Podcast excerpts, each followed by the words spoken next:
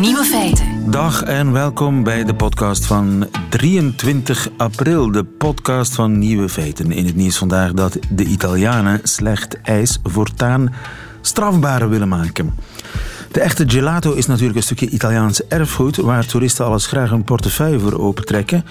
De gelato-industrie is zelfs 1 miljard euro waard en dat trekt uiteraard ook charlatans aan. Om het ijs wat zachter en smeuiger te maken, pompen die er gecompresseerde lucht in.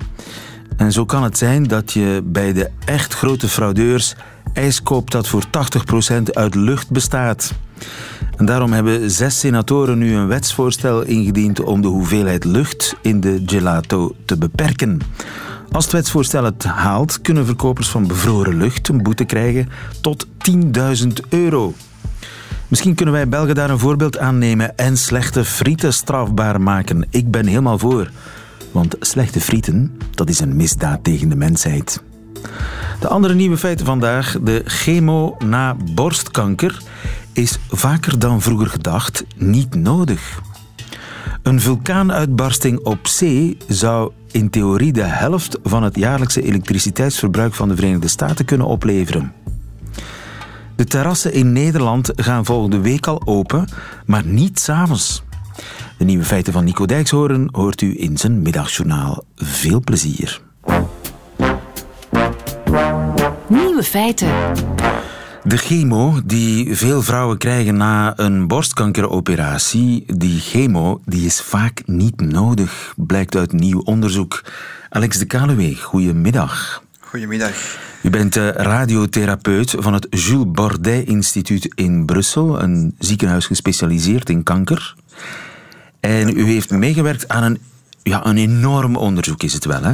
naar het nut van chemo na een borstkankeroperatie. Want hoeveel vrouwen hebben eraan deelgenomen? Bijna 7000, dacht ik.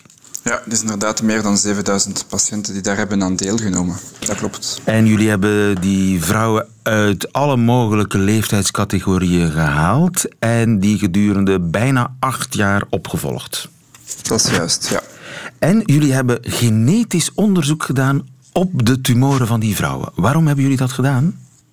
Wel, het doel van het onderzoek is om aan de hand van genetisch onderzoek op die uh, tumor na te gaan of dat het een tumor is die voordeel heeft van de behandeling met chemotherapie of niet. Uh, voordat dat dit soort van onderzoek mogelijk was, moesten artsen op basis van klinische kenmerken kiezen of een patiënt al dan niet chemotherapie zou krijgen. Klinische kenmerken, dat wil dus zeggen de grootte van de kanker, uh, of er uitzaaiingen waren enzovoort. Ja. ja. Uh, uitzaaiingen, dus hier gaat het heel specifiek over patiënten die geen uitzaaiing hebben. Okay. Het gaat over een vroegtijdig borstkanker, die dus uh, ge geopereerd worden en waarbij dat we daarna de vraag stellen, zouden we ja of nee chemotherapie Juist, ja. geven? En de dokters moesten tot nog toe klinisch oordelen over die kanker, maar je kunt ook ja. genetisch oordelen over die kanker, want ja. de ene kanker is de andere niet. Dat is absoluut zo. Uh, bij de patiënten waarbij dat we vroeger dachten van ja, hier moeten we chemotherapie geven, dus de zogenaamde klinisch hoogrisicopatiënten. Uh, het gaat dus vooral om deze groep van patiënten. Uh, hebben we dus kunnen includeren in een onderzoek waarbij dan ook nog een bijkomend genetisch uh, risicoanalyse doet. En als dan het blijkt uit het genetisch risicoanalyse dat ze laag risico zijn, dan zouden we kunnen bij deze patiënten chemotherapie achterwege kunnen laten. Oh ja. Nu, een heel belangrijke kanttekening hierbij is, het gaat hier om borstkanker dat hormoongevoelig is. Dus er zijn meerdere soorten borstkanker. Iets meer dan 60% van de borstkankers zijn hormoongevoelig. Dat wil eigenlijk zeggen dat zij gedreven worden door het vrouwelijk hormoon. Okay. En het gaat om, specifiek om deze uh, borstkankers, waarbij, en vooral bij patiënten boven de 50 jaar, het niet altijd zo duidelijk is of chemotherapie zinvol is of niet. En dus en of die kanker hormoongevoelig is, dat blijkt uit dat genetisch onderzoek. Nee, die, uh, het, het, feit dat de kanker hormonaal gevoelig is, uh, wordt gedaan met andere testen. Daar is geen genetisch onderzoek voor nodig. Dat wordt eigenlijk gedaan op basis van een kleuring op de kanker. Dat is al lang bekend. Dat is, dat is niet nieuw. Maar het, het, het nieuwe de, de laatste jaren is net uh, dat genetisch onderzoek, waarbij dat we op zoek gaan gaan naar een genetische uh, signatuur van de borstkanker. Ja, en wat leer je dan uit die genetische signatuur? Of die kanker nog zal terugkomen, of die veel groeicapaciteit heeft, zoiets? Ja, dit is het specifiek gemaakt op een, op een onderzoek uh, dat bekeken heeft of dat chemotherapie na een operatie zinvol is bij deze patiënten, waarbij dat genetisch onderzoek toont dat ze een laag uh, risico hebben op herval. Ja. En zou je nu dat genetische onderzoek bij elke patiënt, elke nieuwe patiënt kunnen toepassen? Ja, dus uh, er loopt een uh, pilootproject in, in België, waarbij dat in elk ziekenhuis dat uh, genetisch onderzoek kan aangevraagd worden. Nu wel bij dit zeer specifieke subgroep van patiënten, zoals daarnet al vermeld, maar dat is, uh, dat is mogelijk. Ja. En dus op dit ogenblik, vandaag, krijgen een flink aantal vrouwen die de menopauze al achter de rug hebben, die dus uh, minder vrouwelijke hormonen hebben, die krijgen overbodige chemotherapie. Um, wel, dit pilootproject loopt al een, al een tijdje. Dus uh, sinds dat dat loopt, zijn er zeker heel wat vrouwen die chemotherapie hebben kunnen ontlopen door deze technologie. Ja, dat ja. klopt. Ja, ja, maar als die technologie er nog niet is, dan zou het kunnen dat eh, die vrouwen hebben voor de zekerheid chemotherapie voorgeschreven ja. gekregen, dat dat eigenlijk overbodig was. Ja, dat, dat, dat is nu achteraf gezien overbodig, maar op dat moment was het onmogelijk van dat te kunnen weten natuurlijk.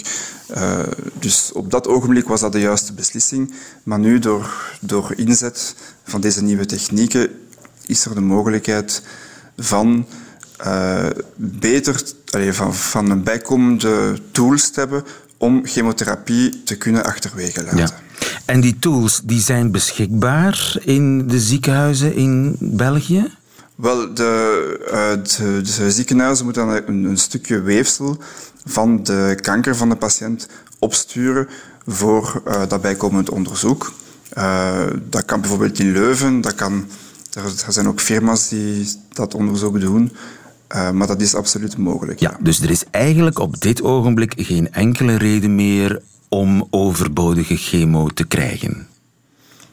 Bij deze subgroep van de borstkankerpatiënten, ja. Dus, maar opgelet, het gaat hier niet om alle borstkankers. Het gaat hier om een, om, om een uh, subgroep van patiënten waarbij dat oncologen twijfelen of dat chemotherapie een goede keuze is. En dan kan die, die genanalyse uh, doorslaggevend ja. zijn in het maken van die keuze. En, en, en ook, dat is ook belangrijk, uh, de patiënt zelf zit ook met heel wat vragen. En, en als we dan bijkomende informatie kunnen geven om de patiënt te kunnen overtuigen voor, voor chemotherapie achterwege te laten, is dat ook wel gemakkelijk. Juist, ja. Maar het, het, gaat natuurlijk om een subgroep van borstkankers, maar wel om een vrij grote subgroep, ongeveer de helft. Ja, dat is de, dus ongeveer iets meer dan de helft van de borstkankers is hormoongevoelig. Nu, dan wordt er niet echt aangeraden van deze test te gebruiken bij, bij premenopausale patiënten, dus die nog niet in menopauze zijn. Ja. Uh, daar is nog een beetje discussie over of dat, dat, dat, dat uh, zinvol is. Bij, pas, bij, bij dan die groep van de patiënten boven de 50 jaar die hoog risico kenmerken hebben, dus waarbij dat we vroeger wel chemotherapie zouden overwegen, daar, bij die patiënten, kan dat genetisch onderzoek bijkomend uh, ja. informatie geven om, om die keuze te maken. Ja.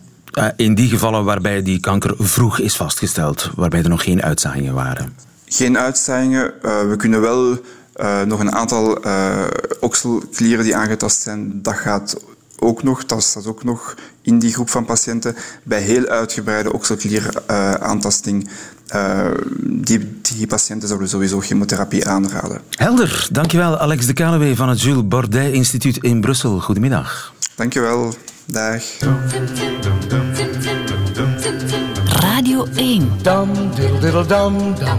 dum diddle diddle dum dum dum diddle diddle dum diddle diddle dum diddle diddle dum. Nieuwe feiten. Ding dong ding dong. Ding dong. De energie die vrijkomt als er ergens in de zee een vulkaan uitbarst, die is althans in theorie genoeg om de Verenigde Staten een half jaar van elektriciteit te voorzien. Blijkt uit nieuw onderzoek. Karen Fontijn, goedemiddag. Goedemiddag. Je bent vulkanoloog van de ULB in Brussel. Kunnen vulkanen uitbarsten op kilometers diepte? Zeker en vast. Eigenlijk uh, het grootste deel van het vulkanisme dat we kennen op aarde uh, bevindt zich onder de zeespiegel. Dus ongeveer 75% van alle vulkanen ter wereld op onze planeet bevinden zich in de oceanen. Die zijn uiteraard veel minder goed gekend dan degene die we kennen op land. Vind minder zichtbaar natuurlijk. Het is een verborgen wereld. Ja. Het ja. gebeurt zonder dat iemand het merkt. Inderdaad. En we weten daar dus daarom eigenlijk ook heel weinig over. Uh, het grootste deel van onze kennis die we, die we hebben in de vulkanologie is duidelijk gebaseerd op de vulkanen die we gemakkelijk kunnen zien uitbarsten, die we gemakkelijk kunnen observeren. Um, maar dus het grootste deel van het vulkanisme bevindt zich wel degelijk uh, in de oceanen. Het lijkt mij ook moeilijk te observeren als wetenschapper. Ja. Ja, zeker. Um, en in recente jaren wordt daar iets meer in geïnvesteerd. En, en, door allerlei geofysische toestellen die op de zeebodems worden geplaatst, kunnen we ook sneller detecteren als er ergens iets gaande is en dan beslissen om daar eventueel een, schip naartoe te zenden om, om, observaties te gaan maken. Maar het blijft natuurlijk nog altijd wel een beetje ingewikkeld. Ja, maar is de druk van al dat water niet veel te groot voor een uitbarsting? Daar duurt toch een enorme massa water op die zeebodem? Uh, zeker en vast. Um, maar dus het, het, vulkanisme dat we kennen in de, in de oceanen is voornamelijk van een type dat we noemen effusief vulkanisme. En dat is eigenlijk wanneer het, het magma, dat dus het gesmolten gesteente is dat in de aardkorst zit, dat komt naar boven, in dit geval tot op de oppervlakte, dat is dus de zeebodem. En op, dat, op, dat, uh, op die moment gaat die uitbarsten in de vorm van lavastromen. Dus het zijn eigenlijk gewoon rivieren van gesmolten gesteente die vrij langzaam langs de flanken naar beneden vloeien. Um, dat is net hetzelfde dan dat er nu aan het gebeuren is in IJsland. We hebben een uitbarsting die aan de gang is al sinds enkele weken. Um, die ook heel spectaculaire beelden oplevert. En dat zijn gewoon rivieren van gesmolten gesteente. Dus eigenlijk niet al te gevaarlijk. Geen um, ontploffing eigenlijk, gewoon een, een nee. bron van lava. Nee, ja. En dat is het type dat we effusief noemen. En, dat en is ook zijn er ook echte ontploffingen onder water? Dat kan ook. Ja, dat kan ook. Uh, dus dat is het andere, einde van het, andere uiteinde van het spectrum eigenlijk. Um, kunnen we ook explosieve uitbarstingen hebben. Dus er is sowieso altijd veel gas in het magma aanwezig. En dat gaat er proberen uit ontsnappen. En als dat niet zo goed lukt, dan gaat, dat, gaat de gasdruk eigenlijk zodanig toenemen dat magma uiteindelijk gewoon volledig ontploft en in kleine partikels, aspartikels, um, wordt uiteen, uiteengespat. Ja, en ontstaat er dan ook een soort van rookpluim onder water? Ja, in, in de marine omgeving is dat dan niet echt een rookpluim, maar vooral opgewarmd water en, allerlei chemische elementen die dat er ook mee in zitten, zoals zwavel, um, CO2-gas ook, um, dat meekomt mee, mee met dat magma. En dat dan zogezegd een zo, ja, wat we in het Engels dan een megaplume noemen, een megapluim zogezegd. Dat is ook al die aspartikels en al die andere uh, gassen, die magmatische gassen, gaat opstuwen in die, in die waterkolom. Ah ja, en dus lokaal stijgt de temperatuur dan van dat water? Ja, zeker en vast. En is dat dan um, veel? Wordt het dan 60 graden de zee? Nee, toch? Lokaal boven die krater zelf zal dat zeker wel uh, dat soort temperaturen kunnen, kunnen hebben. Dat koelt natuurlijk snel, vrij snel terug af. Um, maar we kunnen dus, we hebben meer en meer observaties dat er ook wel degelijk van die aspartikels worden uitgestoten.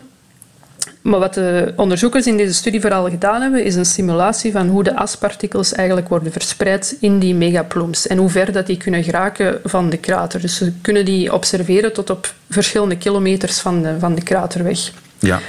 Um, en door het model dat ze dan gemaakt hebben, kunnen ze dan ook afleiden hoeveel energie dat er eigenlijk nodig is om zo'n megaplume te kunnen veroorzaken. Ja, en dat is gigantisch, hè? die hoeveelheid uh, energie. Dat, dat gaat over uh, 2 terawatt. En dat zou genoeg zijn om de helft van de jaarlijkse elektriciteitsbehoeften van de Verenigde Staten te dekken. Ja, het is inderdaad echt uh, gigantische hoeveelheden. Um, En ik heb ook een keer even opgezocht hoeveel dat we wereldwijd produceren. En, en het stelt dus eigenlijk een, een duizendste tot een tienduizendste van de wereldwijde energieproductie per jaar voor.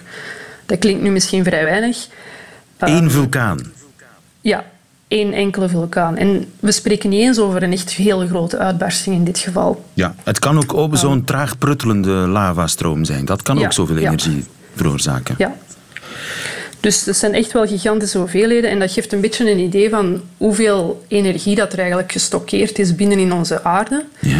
Ehm, en hoeveel dat er af en toe door die uitbarstingen dan wordt overgedragen naar, in dit geval naar de oceanen. Dat zijn echt wel gigantische hoeveelheden. Hetgeen dat we zelf wereldwijd produceren met alle kernreactoren, windmolens, eh, zonnepanelen en al samen, dat stelt eigenlijk nog heel weinig voor ten opzichte van de hoeveelheden die gestockeerd zijn in onze planeet. Zouden we die energie op de een of andere manier kunnen aanboren? Wel, in de diepmarine omgeving zie ik dat technisch en logistiek niet direct eh, gebeuren. Ehm, uiteraard ook niet omdat tijdens de uitbarsting zelf, denk ik niet, eh, daar ben ik nu niet gespecialiseerd, maar ik denk niet dat er direct mogelijkheden zijn om dat te gaan eh, opvangen, zogezegd. Maar op land zijn er wel heel veel vulkanen die wel ons hele goede, wat we dan geothermische energiebronnen eh, kunnen aanleveren. Dus er zijn heel veel vulkanen in IJsland bijvoorbeeld, ook in Nieuw-Zeeland, maar ook in, in Oost-Afrika, bijvoorbeeld in Kenia, ehm, waar er enorme hoeveelheden magma in de ondergrond zitten, zonder dat er echt een uitbarsting is. Ehm, en waar dat er goede omstandigheden zijn om de warmte van dat magma eigenlijk te kunnen, te kunnen opvangen. Ehm, en, ze zijn er al mee bezig, hè, op die plekken. Ja, ja, zeker. En bijvoorbeeld in Kenia wordt er momenteel eh, een 800-tal megawatt elektriciteit, energie opgewekt. Ehm, en dat is bijna het equivalent van een kernreactor. Dus Ongelooflijk. dat zijn echt wel grote hoeveelheden. En zit daar nog groeimarge op? Ik bedoel, kunnen we, kunnen we dat nog meer ontginnen, die geothermie in de buurt van vulkanen? Absoluut. Eh, zeker in Oost-Afrika wordt daar heel, heel zwaar op geïnvesteerd om dat nog verder uit te breiden. Het potentieel is, is gigantisch daar. Ehm, en er zitten zeker eh, goede toekomstmogelijkheden in. Maar onder water, helaas, eh, dat zal technisch eh, niet zo makkelijk zijn. Maar misschien is er genoeg, eh, zijn er genoeg mogelijkheden op land. Karen Fontijn, vulkanoloog van de ULB. Dankjewel, goedemiddag. Dank u wel.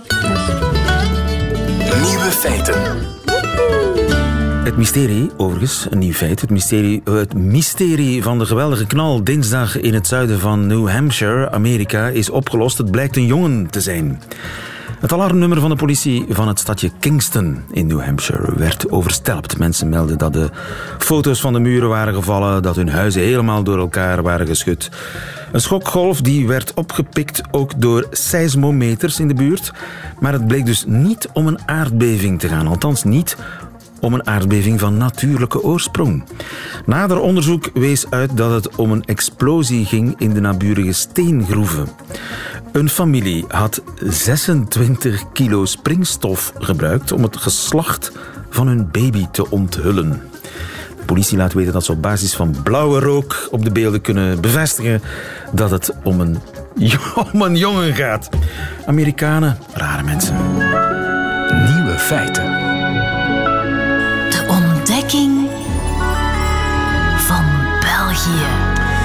Een, eh, terrassen die gaan open. de terrassen die gaan open. En die gaan eh, overigens in Nederland iets eerder open. En in Luxemburg zijn ze al helemaal open. Het wordt een Benelux-rondje dit vandaag, lieve. Ik wou even zeggen dat er een, een, ja, een tsunami aan eh, Hollandse oemf en energie is binnengewandeld in eh, de studio van Nieuwe Feiten. Want de Nederlandse man in eh, Brussel, de NOS-man in Brussel, die ons eh, land ontdekt nu al de voorbije twee, drie jaar, die komt daar verslag van uitbrengen elke vrijdag. En je smile is nog breder dan anders, eh, De, de Sander. terrassen gaan open. Juist. En, maar niet tegelijkertijd. Jullie zijn eerder. Wij zijn volgende week woensdag, dus de dag na Koningsdag. Alleen we zijn wel heel veel eerder natuurlijk. Hè? Want hier is de discussie een beetje... is het om acht uur 's avonds, is het om elf uur 's avonds? Maar hè, je kunt de terrassen niet, niet meer open doen, is de gedachte hier. En dan lijkt een compromis tien uur te worden. Nou ja, ik teken in. Is beter dan zes uur zoals in Nederland. Nee, in Nederland om zes uur gaan de terrassen weer dicht. Ja, dus tussen 12 en 6 mogen ze open zijn. Overigens, dat is in Luxemburg ook zo. Daar moeten de terrassen ook om 6 uur eh, gesloten zijn. Alleen, ik heb daar voor de Nederlandse televisie... ik heb de reportage ook bij de VRT en de VTM gezien... maar voor de Nederlandse televisie ben ik naar Luxemburg geweest... om daar een verslag te maken. Het is een andere planeet, lieven. Luxemburg is een andere planeet. Nee, plekken waar terrassen open zijn is een andere pla- planeet. De- de- het is op een of andere manier, die brainwash is zo diepgaand geweest... dat je dus niet meer weet hoe een stad eruit ziet...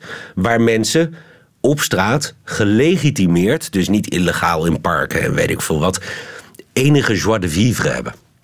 En dat was in Luxemburg het geval. En dat is leuk. En dan gaan ze om zes uur al dicht. Maar je ziet mensen genieten. Je ziet gewoon mensen. En dat is dan ook weer een probleem. Een verschil tussen volgens mij Luxemburg en België aan de ene kant. En Nederland aan de andere kant. Kijk, in Luxemburg kun je nog zeggen. En dat kan volgens mij in België ook. We doen die terrassen om zes uur dicht. Want hier is het geen schande als jij, eh, wij zo meteen na de uitzending, we gaan op terras. We eh, lunchen zoals we in Nederland dineren. Ja, dan komt een flesje bubbels bij. Of een flesje wijn. Of een paar pinten. Ja, in Nederland. En dan komen wij om drie uur komen we weer eens terug op de redactie om te vergaderen over de uitzending van maandag. Ja, dat is ondenkbaar in Nederland. Überhaupt dat je eh, meer eet dan een broodje kroket.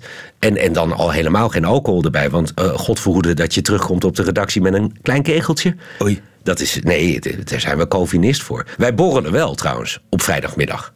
Alleen, daar begin je.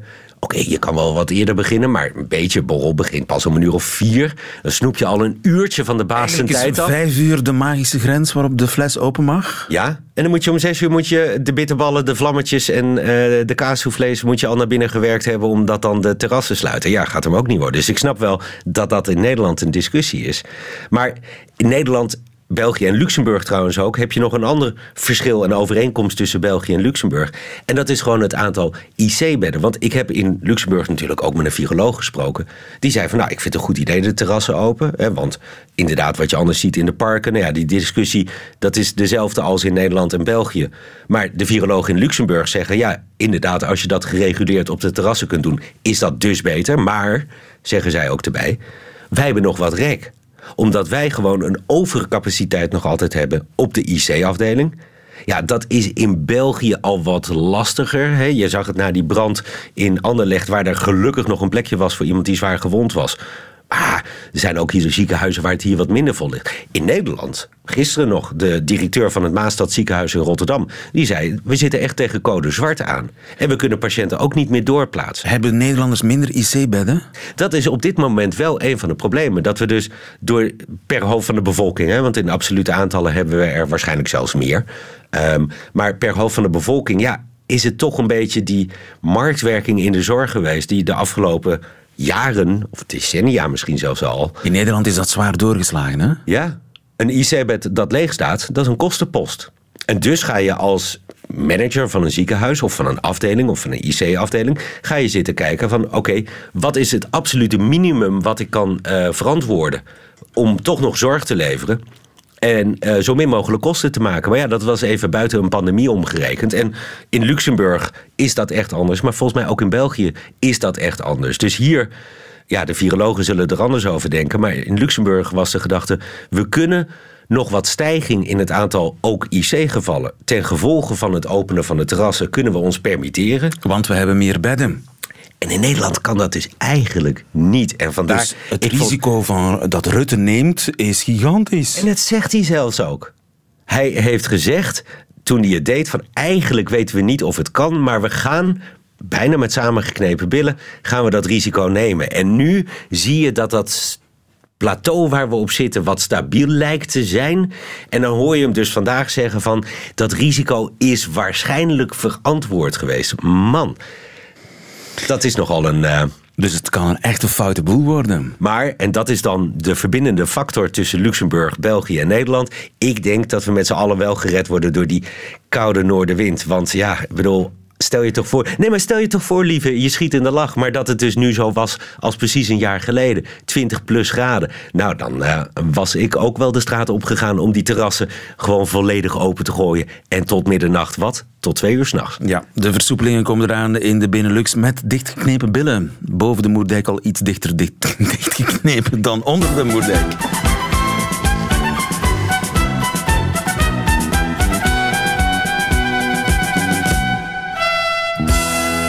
Examen Vlaams. Oké, Sander, we gaan op het terras zitten en we gaan iets bestellen. Ja. Wat dacht je van een eh videetje? Die hebben wij volgens mij niet. Dat is zo'n. zo'n eh, nou ja, ik, ik ga gokken hoor. Maar volgens mij is dat wat je bij de frituur haalt, zo'n zo'n vierkant. Nee? Oké, geen idee. Een vierkant, je bedoelt een gehakt staaf. Ja, die bedoel ik. Nee, is het niet? Een videetje is... eh, ik ik geloof dat jullie daar een vleespastijtje tegen zeggen. Kan dat? Pastijtje, zo een, iets, iets in bladerdeeg waar dan eh, een soort kippenragout... Maar dat is een vol. Ja, dat is de, de vulling is dan vol au vent. Ja. Maar het, Je noemt het heel... een, een pastijtje. Ja, een pastijtje. Ja. We noemen het ook wel eens een koninginnenhapje. Ja. Ken je dat? Die kende ik wel. Oké, ja. het is een koninginnenhapje. Ah, maar de Voilà. vol au vent is de vulling. Ik dacht altijd Volle, dat volle dat van is de vulling. het geheel was. N- Volgens mij niet. Ja. Tomat crevet. De- de- de- Een, een, een eh, eh? Nee. Tomat? Nee, crevet? Eh, ja, jezus joh. Tomat, wat is dat? Ja, dat is, Tomat is tomaat, hè? ja tomaten. Crevet is garnaal. Garnaal. Dus tomaatgarnaal. Een, een tomaat gevuld met garnaal. Tom, tomaat crevet. Gadver. Blinde vink dan maar. Dus Is dat wat wij een slavink noemen? Wauw! Ja? Wauw, wauw, wauw, wauw. Dat is helemaal goed. Ja, gelukkig maar. Alhoewel, is er, er is er ook, ook weer een verschil tussen blinden en slavinken. Oei. Volgens mij is een slavink omwikkeld met spek. En een blinde vink omwikkeld met iets Zo'n anders. soort runderlapje-achtig iets. Ja, Dus het is niet helemaal hetzelfde. nee, volgens mij niet. Oei. Gaan we Maar- vast luisteraars krijgen die Ja. eh, met de etymologie van de vinken eh, gaan komen. Maar goed, het is iets, iets vleesachtigs. Het is gehakt, gewikkeld omwikkeld met iets. Ja. Ja. En een slavink is met spek en een blinde vink is volgens mij met, met iets runderachtigs. Yes, En, en, en hoe heet dat dan in Nederland? Een blinde vink. Ook, Ook een blinde Ja, ja, ja. vink? Ja. Alleen dat eten wij volgens mij niet. We eten gewoon alleen slavinken. Crème fraîche erbij. Ja, Crème fraîche. ja crème fraîche. Wat is crème fraîche? Dat is eh, ja, een soort platte kaas, maar in elk geval crème fraîche. Ja, de crème fraîche is crème fraîche. Slagroom. Nee, joh. Sander. Nee. Natuurlijk wel. Ja, maar sla nee, slagroom is opgeklopte room met suiker erbij. Je kunt het ook zonder suiker doen, maar Ja, dat noemen wij op een terras crème fraîche. gek geworden. Wil je crème fraîche op de wafel? Of op je koffie? Of op je... je Ja, maar, nee, maar ook sowieso dat je hier in België toch altijd, zelfs af en toe in Vlaanderen, moet oppassen als je een cappuccino bestelt, dat je er niet crème fraîche op krijgt. Ik bedoel, Ja, het is idee alleen al. Daar ben ik het met je eens. Ja, dankjewel. Maar dat crème, nee, crème fraîche is toch iets anders? Crème fraîche is bij ons slagroom in de volksmond. Maar hoe noem je crème fraîche dan? Wat, wat, waar zeg jij eh, crème fraîche tegen? Crème fraîche is eigenlijk de, de, de, dikke yoghurt. Dus de, de, wat, wat nog dikker dan Griekse yoghurt, platte kaas zou je het kunnen noemen. Dat noemen wij crème fraîche. Dat is toch kwark? Ja, dat zou. Maar nou ja, kwark is dan weer. Crème is room, hè? Ja, met het dikke room. Ik bedoel, crème slagroom is ook geen room als je het opklopt. Nee, maar eh, eh, kaas is kaas, room is iets anders. Ja, volgens mij moet je zo meteen eh, rekening houden met je eindtijd. Hè, want het nieuws begint bijna. Nee, ja, in die zin. Het wordt een, een culinaire tweestrijd. Ja. Wat is crème fraîche? Maar ik had jullie culinair altijd zo hoog. Maar dat blijkt inderdaad toch met die, die tomaat, crevet en, en, en met crème Je fraîche. weet niet wat lekker is, Sander. Nou, in elk geval weet je het eh, behoorlijk te verbloemen met hoe je het noemt. Tot volgende week. Tot volgende week. Nieuwe feiten. Radio 1. Dat waren de nieuwe feiten van 23 april 2021. Alleen nog die van Nico Dijkshoorn heeft u te goed. En u krijgt ze in zijn middagjournaal. Nieuwe feiten. Middagjournaal. Beste luisteraars, ik zit de laatste tijd vaak na te denken over mijn jeugd. Ben ik wel genoeg bezig geweest met gelukkig worden? Ik deed namelijk maar wat. Het leven was een rivier en ik keek wel waar ik uiteindelijk terecht kwam. op het gevaar af een boomer te worden genoemd, zie ik nu een heel ander soort levensverwachting om mij heen. Wat mij vooral opvalt, kinderen van 15 jaar oud willen gelukkig worden en weten ongeveer op welke plek en wanneer ze dat gaan worden. Veel kinderen weten nu al hoe ze op hun 31ste hun koophuis gaan inrichten. Zelf ontwerpen, leuke nisjes inbouwen, een zwevend kookeiland en natuurlijk een uitzicht. Niet op een muur, liever iets met water en een horizon. Toen ik 15 jaar oud was, dacht ik niet aan huizen en ik dacht niet aan een specifiek model auto. Ik wilde ook geen voetballer worden. Ik had sterk het gevoel dat ik dat helemaal niet voor het zeggen had. Ik hoefde maar naar mijn ouders te kijken om het concept van de vrije wil te verwerpen. Ik kon mij namelijk niet voorstellen dat mijn vader er ooit van had gedroomd een automonteur in het bedrijf van zijn zwager te worden. Je kon willen wat je wilde, maar daar stond hij, met zijn zwarte handen op een gierende motor. Wat ik wil zeggen, luisteraars, wil iedereen tegenwoordig niet iets te gelukkig worden? Is het juist niet goed om tegen de beperkingen van het geluk aan te lopen? Is het juist niet goed dat tijdens deze pandemie twee keer zoveel kinderen met psychische problemen hulp zoeken? Ik denk van wel. Ik hoop dat in ieder geval één van die psychologen dan zegt: Laten we het eerst heel even over de oorlog in Ethiopië hebben. Kijk, deze foto. Die jongen die is net zo oud als jij. Hij is kindsoldaat. Zo kijk je als je moeder vlak voor je ogen is verkracht. Maar goed, nu jij. Vertel, wat is jouw probleem? Je voelt je ongelukkig de laatste tijd? Luisteraars, ik overdrijf natuurlijk. En ik gun iedereen een prachtig leven. Maar ik gun ook iedereen stom toeval en verrassende wendingen. Juist niet weten waar je terechtkomt heeft mij zoveel geluk gebracht. Maar ik weet altijd dat komt omdat ik geluk heb gehad.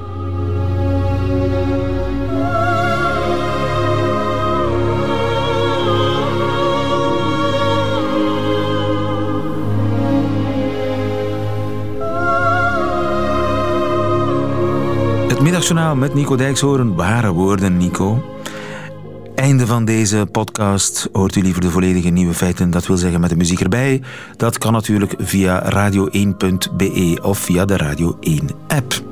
Daar vindt u overigens nog veel meer Radio 1 podcasts. Tot een volgende keer.